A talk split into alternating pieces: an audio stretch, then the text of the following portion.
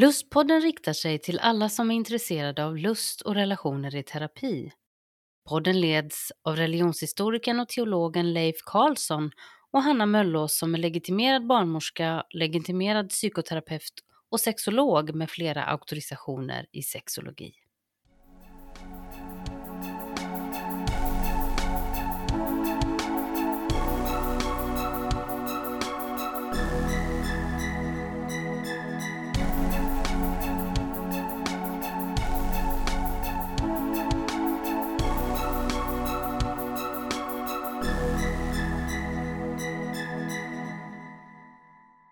Dagens lustpodd är en fortsättning på förra veckans samtal tillsammans med Daniel Maroti. Tyvärr så är mitt ljud lite kanske distande och jobbigt att lyssna på, men det är ju inte jag som ska prata mest nu, utan ni ska lyssna på Daniel. Och i förra avsnittet så pratade Daniel en hel del kring sin bok Smärtans budskap. Och idag kommer han prata mer om den forskning han har bedrivit i hur man kan bedriva psykologisk behandling vid de här olika tillstånden där smärtan är kronisk och vi inte kan ge någon annan form av behandling som hjälper. Är det någon som är intresserad av hans böcker eller liknande så finns dessa utlagda på lustpodden.se. Varsågoda.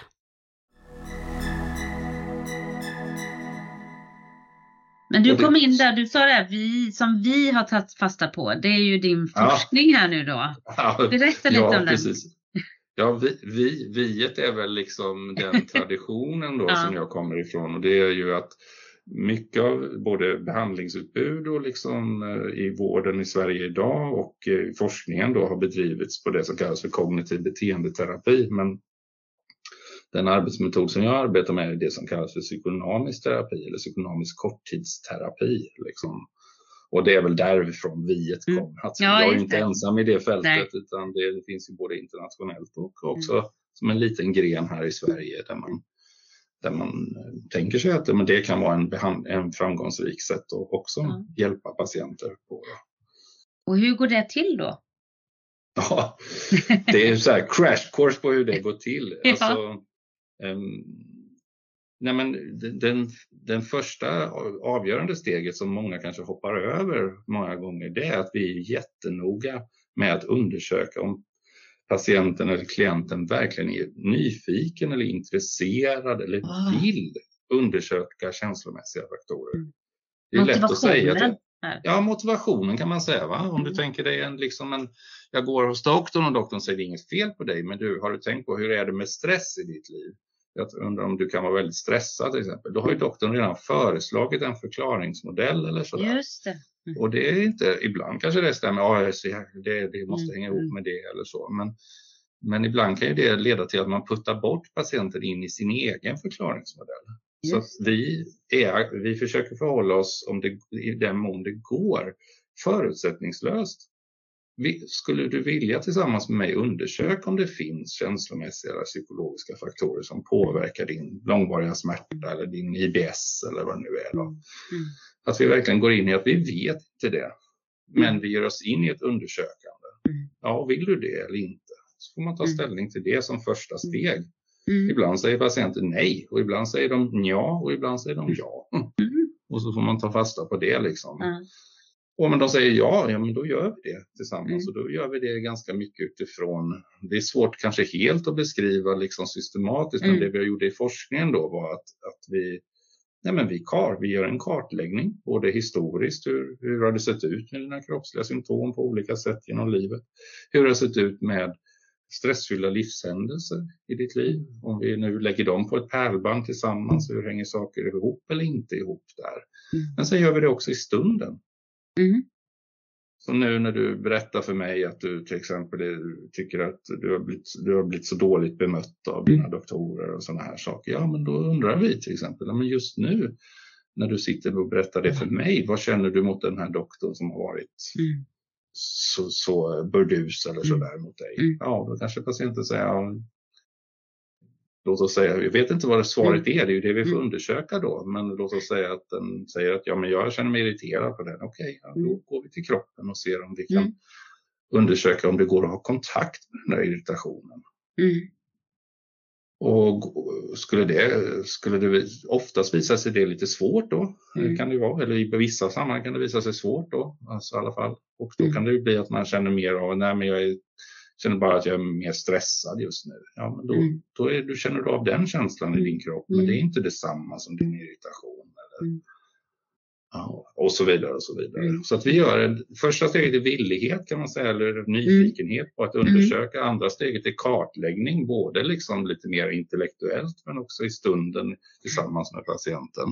Mm. Och sen är det ju det vi kallar för, kan man kalla det för, om du nu får ja på båda de här frågorna, mm. att jag vill och när vi gör den här undersökningen så ser vi tecken på att dina kroppsliga symptom hänger samman med känslomässiga faktorer. Ja, då tar vi nästa steg och det är det vi kallar för bearbetningen. Då. Mm. Mm. Och eh, så. Och vad gör man i be vad gör du i bearbetningen? ja, vad gör vi i bearbetningen? Ja, i bearbetningen också liksom att vi tänker att det är när vi ofta då bär ett känslomässigt sår så mm ja, vad ska vi ta liksom, det kan ju vara att jag har blivit eh, försummad, känslomässigt försummad eller så när jag växer upp. Eller det kan vara att jag har faktiskt erfarenhet av fysiskt, sexuellt eller psykiskt våld eller vad det kan vara. Eller, eller jag kan ha varit med om mobbning på arbetsplatsen eller sådär. Då. Det finns ju många olika delar. Ja, då bjuder vi in till att faktiskt känna då all, vad vi det är lite teoretisk modell, men att vi mm. tänker att vi kan ha många komplexa känslor mm. eh, till det här. Det kan handla om att jag är arg. Mm. Det kan handla om att jag sörjer någonting som har gått förlorat. Det kan också handla om att jag bär skuldkänslor för någonting. Eller, och till slut så är det inte målet bara att man ska sitta där och vara arg eller förbannad på någon eller så, utan ett mål liksom med den känslomässiga bearbetningen är någon slags frihet och försoning. kan man mm. kalla det för. Mm. Så nu är jag fri från det. Det är, inget, det är därför jag kallar det för ett känslomässigt mm. sår. Jag tycker det är en bra bild mm. för att mm. det, ett öppet sår vet vi kan bli infekterat eller ett sår som lämnas som man inte tar hand om. Det, det, det finns där. Men med den känslomässiga bearbetningen hoppas vi att vi kan bli fria från såret så att det lägger sig till, eller läker ihop till ett R. Mm. Och det här ärret bär du ju resten av livet. Mm. Men det gör inte ont när du stöter ja. in i ett ärr förhoppningsvis. Men det gör det om du har, fortfarande har ett sår. Mm. Olika sätt. Ja, det är en slags metafor ja, men för att beskriva. Jätte, ja, men jättefin bild och som är väldigt enkel att, att ta till sig tänker jag. Även när den förklaras för personer som ja. eventuellt går in i den här behandlingen. Ja, men visst. Ja, men, mm. visst. men är det någonting Så... annat du vill säga om din forskning och de fynd ni hade? Eller du hade? Ja men alltså, ja, ja det är för mycket att säga om det. Men eh, det som är, det jag tycker är, det är ju liksom, det beror lite, man kan vinkla det här på olika sätt liksom lite, men en viktig vinkel är ju att det är inte så att med den typ, vi hade ju väldigt korta behandlingar då mm. med tio, tio sessioner som personer som kanske hade kämpat länge eller så. Och det är ju inte så att alla blev hjälpta av den psykologiska behandlingen eller så. Eh, vi, I våra studier, just våra studier i alla fall, så var det en fjärdedel som fick vad vi kallar för en betydande till exempel smärtreduktion. Eller ja. sådär då, så att de blev, fick halverat sina symptom. Sådär. Men det, är ju en fantastisk, det måste väl ändå ses som en fantastisk eh, resultat? Ja, men det är absolut ett jätteviktigt resultat och det är jätteviktigt att framhålla det att mm. för vissa då, en mm. undergrupp av de patienter vi hjälper kan, har det, kan det vara väldigt livsavgörande skillnad. Mm. Men att vi också har den här stora gruppen som inte får riktigt mm. den hjälpen med den här kortare då kontakten. Om man säger mm. så. Men så det är egentligen ett budskap åt båda håll, liksom, att mm. ja men det finns något hoppfullt. Det kan vara så att man, man kan få en betydande hjälp av det här. Och, och, ehm, men det kan också vara, det är också ett budskap som handlar om att vi behöver också tänka vidare kring på hur, ska mm. vi, hur ska vi hitta vägar för att verkligen mm. fler och fler personer eller klienter eller patienter mm. ska kunna få hjälp. Då, Just det. Så. Mm. Mm.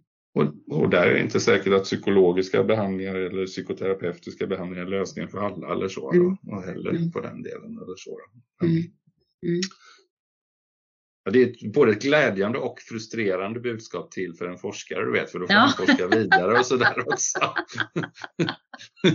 Just det, det finns alltid en ny fråga. ja, exakt, exakt. Men du ställer ju en väldigt, väldigt intressant fråga i din bok och boken heter ju Smärtans budskap. Just det. Mm. Ja, och då, då jag tänker ju, alltså det är bara den titeln, bara för att stanna där, alltså den är ju ja. briljant. Ja, vi tänker så att det är lätt att betrakta bara smärta som ett symptom, men det är mm. ju inte riktigt så det, alla övergångar. Det har ju en betydelse också. Det mm. kan bära ett budskap eller så. Mm. Det, mm. det, är det som mm. titeln försöker fånga. Mm. Ja, ja, jättefint. Men du ställer ju en väldigt fin fråga där. Är psykologisk behandling hjälpsam eller kan den till och med vara farlig? Ja, ja. har du tankar om det? eller ska jag svara? Ja, jag vill gärna att du ska svara. Okej. Okay. Mm. Nej, men det är, alltså, upprinnelsen till den frågan är att egentligen tvåfaldig. Liksom. Det ena är ju att det har visat sig över tid med forskning att liksom när psykoterapi eller psykologisk behandling, många blir hjälpta och får mycket hjälp, men vi har också en liten grupp av patienter som faktiskt upplever att den här terapin gjorde ju fan att jag mår inte bra av det här. Liksom. Med de här, när man tittar på det här lite mer systematiska översiktsstudier så är det 5 till 10 procent ungefär som tycker att Nej, men det, här, det här rörde till det mer och det här blir inte bra för mig och jag känner mig nästan mer hjälplös mm. efter den här behandlingen. Mm. Eller så. Mm. så att det måste man ju väga in då, att mm. det, det, är så att det kommer med fördelar. Och mm. stark, jag skulle hävda att den har starkare fördelar, tydligt mm. klart starkare fördelar. Men att det är också så att man måste beakta att vissa kanske inte blir hjälpta då till och med tycker att det här rörde till det mer eller blir värre för dem. Mm. Eller sådär. Så. Sen är det ju svårt att göra sådana studier för mm. man vet inte, det kanske är andra saker som har påverkat också. Det behöver ju mm. inte bara vara behandlingen eller så. Mm. Men det här känner ju folk till när man säger nej jag gick hos den här terapeuten och det var inte alls bra eller mm. liksom och sådär. Så det, det, vet vi ju som mm. behandlare också och kliniker ja. att det, det där händer. Ja. Och där kan man ju höra en del säga, nej men det här vill jag inte rota i, det här vill jag inte prata om. Eller det här vill jag nej. inte liksom, det här öppnar dörrar som blir för svåra. Ja, och det om man säger det så, då får mm. man ju ha respekt för det tänker jag. Det är ju viktigt, men frågan är om då kanske mm. det är en annan väg de måste gå än att de skulle just få hjälp till exempel om de sökte sig till den behandlingsform som jag då representerar. För om man säger nej men den dörren vill jag inte öppna, nej all respekt för det, det behöver du inte. Men det kanske inte är jag som kan hjälpa dig då. Nej, precis. För att vi öppnar de dörrarna för att se vad som finns där inne, mm. innanför de rummen. Mm. Och eh, vi tror att det går att ta hand om. Men mm. det andra svaret som är lite mer, eh, lite mer kring det här med farligt, det är att det är knutet till till exempel diskussioner om det här med kroniskt trötthetssyndrom och så. Mm. mm. Eller MSCFS eller myalgisk encefalomyelit som vissa säger och så. Och där har det varit en väldigt infekterad debatt där man har sagt att det här med psykologisk behandling, det är skitbra, det kan hjälpa. Medan andra säger det här är, det här är fruktansvärt, det bara har förstört mitt liv och liksom och sådär. Mm. Så att det är liksom sprungit lite ur den frågan mm. också. Mm. Det här är högaktuellt liksom. Mm. Även i Sverige idag är det aktuellt liksom. Där patientförening kan driva liksom frågan om att, ja men till exempel eh, har man försökt eh, stoppa psykologisk behandlingsforskning och så. Det finns ah, Okej. Okay. För att man anser att det, det, måste man stoppa för det riskerar att försämra oss eller göra oss sjukare och så där. Och det är på felaktiga grunder man bedriver mm. Så det är liksom lite, det är, det är inte bara en, det är en högt aktuell fråga också. Ja, ja. Man... Jag tänker också, har du någon tanke kring det? Eh, jag förstår ju att det här kan vara lite politiskt eh, eh minfält. ja. Men är det, är det så att det också handlar om vem som ger den här behandlingen? Du är ju psykolog och har en legitimation och då, då involveras ju du också och liksom jag av ganska mycket riktlinjer och lagar och ja. förordningar. Men att det, det kanske är viktigt att de som får den här typen av behandling faktiskt går till någon som man kan anmäla om det skulle vara så att den faktiskt inte sköter sitt jobb. Nu kanske jag var väldigt det, ledande. I det var väldigt ledande, helt klart. Men, Men eh, jag, jag, kan, jag kan hålla med dig och det gäller ju inte bara de här patientgrupperna utan det är nej, väl bra. Mm. Det, är en, det, är en, det är det som är en patientsäkerhet om man går till en legitimerad psykoterapeut eller en legitimerad psykolog eller så, en legitimerad personal att man kan göra just det. Att säga nej men det här var ju helt galet så då kan jag anmäla det och få kanske ersättning eller få upprättelse för det om det nu har begåtts ett fel så att säga. Mm. Men det kan man ju inte då annars. Och så. Och jag, det enda jag vet om det är ju kliniskt och det är att många patienter, man blir ju desperat när man har till mm. exempel långvarig smärta eller så, så man söker ju runt och många prövar ju olika varianter på behandlingar mm. och de äter med mm. vitaminer eller vad det nu är. Liksom. Det, det, det är ju tyvärr att det finns en marknad då för att sälja på personer olika lyckopiller höll jag på att säga, Nej, men alltså något som ska verkligen förändra. Och, och jag är ju jag är präglad av den jag är då, att jag är mm. forskare så jag vill ju gärna veta lite mer om det, liksom, att funkar det verkligen innan jag betalar hundratusen och sådär. Mm. Men jag har, inte heller, jag har inte heller levt det livet. Jag har mm. haft eh, medicinskt oförklarliga symptom själv, men jag har inte haft ihållande liksom, mm. flerårig smärta. Jag vet inte vad det skulle göra. Jag kanske mm. också skulle pröva och överväga ja. mm. och chansa på en mm. behandling som kostar hundratusen eller så. Men det, men det är lite, det blir men det, det är väl klokt att verkligen tänka efter före liksom, kring vad jag lägger vad jag, tänka efter före kring vad jag lägger mina sista slantar på helt enkelt. Ja och sen är det ju också så, det är ju, det, det är min kommentar handlar ju inte om att alla som inte har legitimation inte, inte kan någonting eller så. Det finns ju många Nej. som jobbar som terapeuter och är jätteduktiga så. Men jag tänker också att det handlar lite om att ha respekt för det här med smärta och ha respekt ja. för Mm. vad som man kallar för behandling och vad, ja, vad man lovar personer, tänker jag. Ja, men exakt. Mm. Ja, men det, det, är en viktig del. Det är en viktig del. Um, jag, behöver inte, jag tycker du har sagt det själv, ja. så jag säger inte mer, mer om det. Nej. Jag, men du, jag, tänk, jag tänker mm. det här med, med känslobearbetning att, att tala om känslor och så. Ett ord som är väldigt eh, på, på tapeten nu för tiden det är ju någon form av att jobba med sin acceptans för saker. Just det. Mm. Har du någon tanke om det? Ja, alltså det, det är väl både allmänt tal och också kommit lite ur de mm. här psykologiska behandlings eller psykoterapeutiska behandlingsmetoderna som har kommit då bland annat kring smärta där man kallar det mm. för acceptansbaserad terapi. Liksom att, och så. Sen är det ju frågan vad vi menar med acceptans ja. här då. Det är ju mm. det som alltid är frågan. Mm. Men, men att inte kämpa, ja det är klart, blir jag frustrerad? Ja det är kanske en motsats då till att jag har accepterat eller sådär. Men vi lägger inte i vår behandling så stor vikt vid acceptans på det sättet utan då talar vi snarare om dels den här mm. sidan om hur jag möter upp mig själv när jag har ont eller har det mm. svårt på något sätt. Mm. Eh, idag kallar man ju det, ganska så många känner till det här med självmedkänsla. Hur jag mm. behandlar mig själv i stunder då jag är otrygg eller har det svårt eller är rädd eller har ont. Liksom. Mm. Det är en jätteviktig del. Då. Mm. Men det är nog inte detsamma som acceptans utan det är faktiskt ett förhållningssätt till mig själv. Då. Och det andra är att jag kanske snarare skulle tala om kanske försoning. Mm. Mm.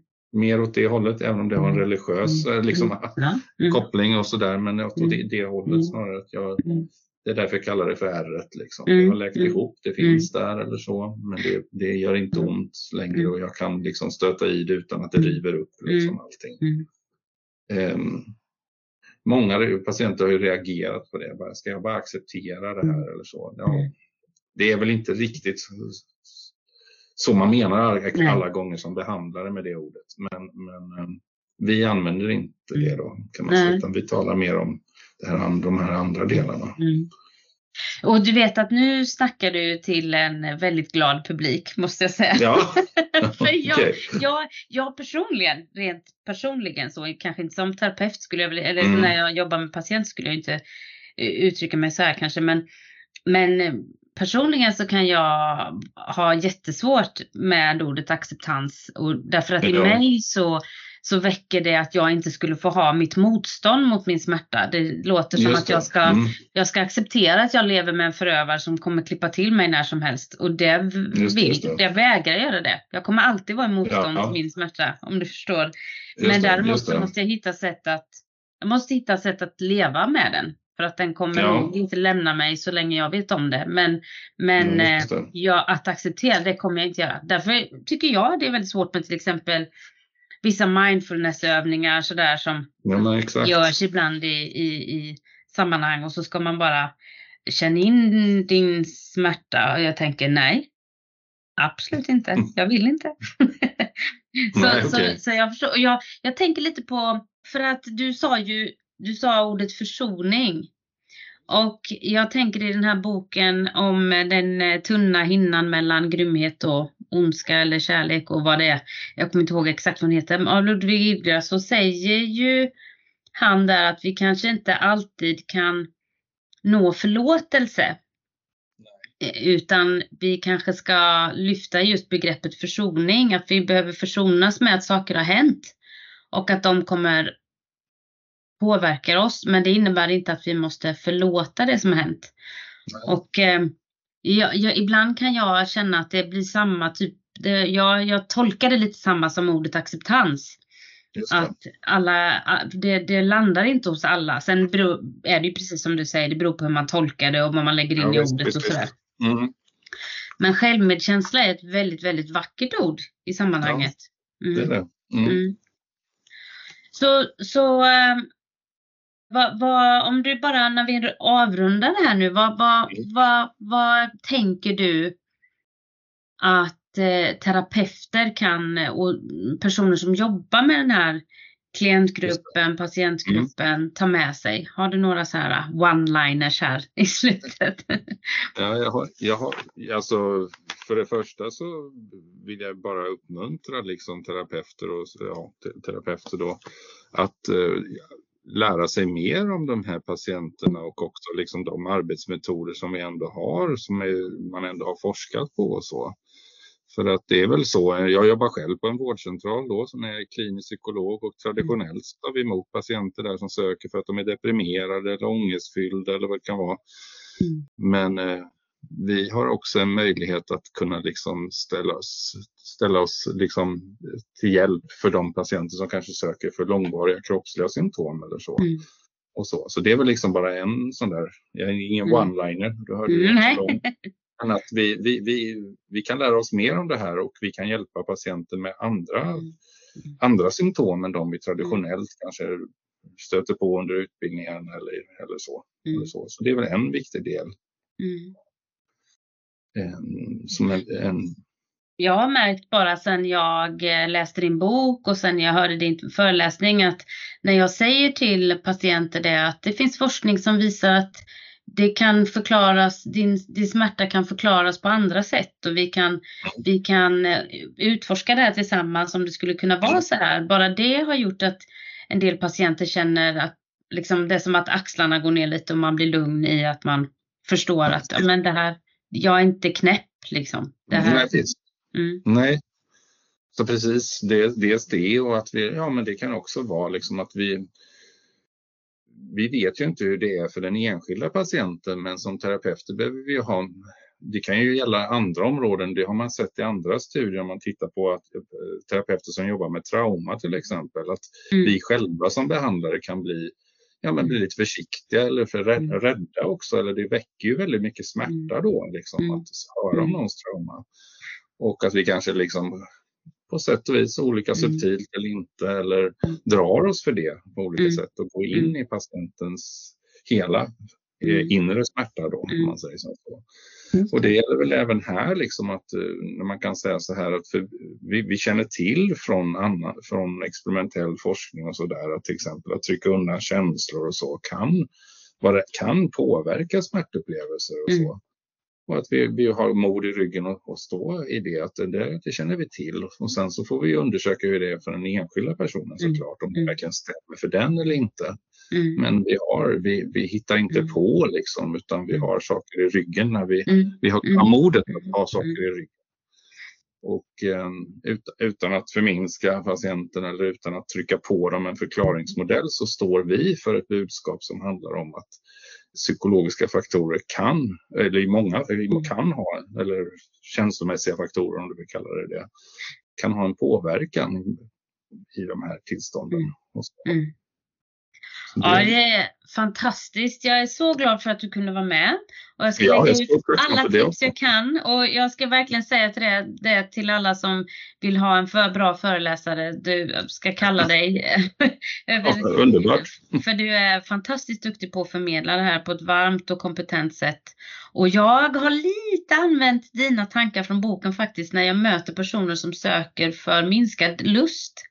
Det mm. tänkt på lite att det är lite så jag jobbar, att försöka, ja, men är du verkligen motiverad att, att jobba med detta? Ska vi kartlägga hur det ser ut och sen vad mm. finns det för känslor? Vad är det olusten egentligen vill förmedla? Ja, just det. Mm. Mm. Så att, vad har eh, olusten för budskap? Just ja, det. exakt. exakt. Ja, ja. ja det, det har den väl. Mm. mm. Ja, jag så fattar. Att, eh, ja, jag vill verkligen tacka för att du var med och eh, jag eh, önskar dig all lycka till. Och det finns säkert möjlighet att komma tillbaka till och diskutera det här mer. Ja, mm. Mm. det finns mer att säga. Ja, tack så mycket. tack för idag. Ha ja, det fint nu. Ha det gott. Hej då. Hej då.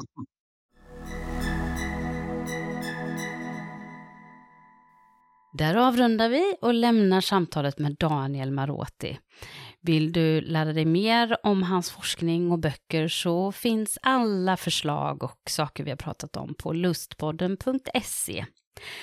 Men jag hoppas att väldigt många läser hans böcker och jag hoppas också att man kanske till och med kallar honom till olika sammanhang för att föreläsa. Han är en väldigt fin föreläsare och jätteduktig på att tala om de här patienterna och den här typen av behandling. Och nu sitter jag här med min lilla käpphäst. Leify Peifi, hej på dig! Hej! Ja, hej. vi ska bara avrunda det här lite. Mm. Ja, och vad, vad tänker du nu när du har lyssnat på de här avsnitten med Daniel? Jag tänker att det är mycket viktiga saker han säger. Mm. Och eh, som sagt var, som jag sa tidigare då, den här helhetssynen han har på människan ja. tycker jag är imponerande.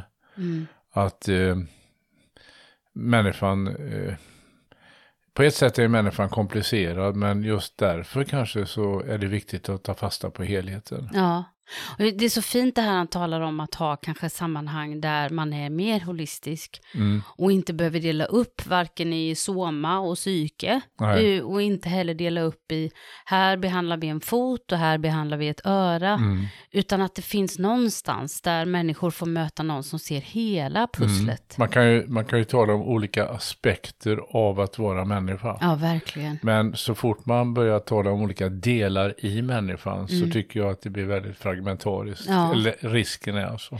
Men jag tänker också, vi ska ju fortsätta resonera om detta i nästa avsnitt tänker jag. Mm. Jag tänker att eh, jag ska tänka mer på det. Mm. Men jag tycker det är intressant det här hur olika typer av symptom, mm. olika typer av berättelser, olika typer av orsaker har olika prestige och status. Det är som att det är mer okej okay att säga att jag har fått en sjukdom där jag nu får en medicinsk behandling än att säga jag har fått en sjukdom och ett syndrom som jag nu ska få psykologisk behandling för. Mm. Det är som att det är så många personer jag mött genom åren som tänker att då måste det vara något fel på mig. Mm. Jag har tänkt fel, jag har tänkt mig till en mm. sjukdom. Mm. Så det finns så många olika sammanhang här som jag tror att vi kan hjälpa varandra i att bli mer ödmjuka mm. kring eh, både orsak och verkan och vad som behövs för att mm. människor ska få bli bra. Uh, och jag tycker det är fint det här med just hans titel, Smärtans budskap. Vad är det den säger? Mm. Vad är det den vill berätta för mig? Och tänk vad mycket vi kan lära oss, både oss själva och varandra, om vi faktiskt lyssnade på smärta som ett budskap. Mm. Mm.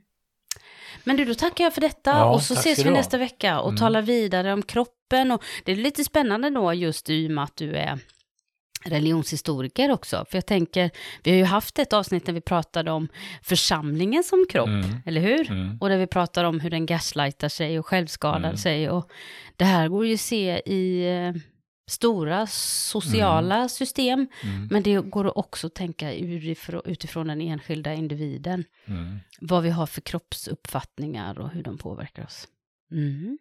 Tack för detta. Tack ska du ha. Ha det så gott. Hej hej. Hej.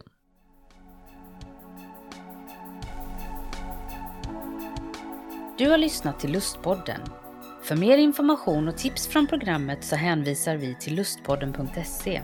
Där kan du också kontakta oss om du vill vara med och berätta din berättelse om lust och relationer i terapi. Signaturmelodin är skapad av Johan Nilsson och redaktör och producent och ansvarig för klippning är Julia Linde.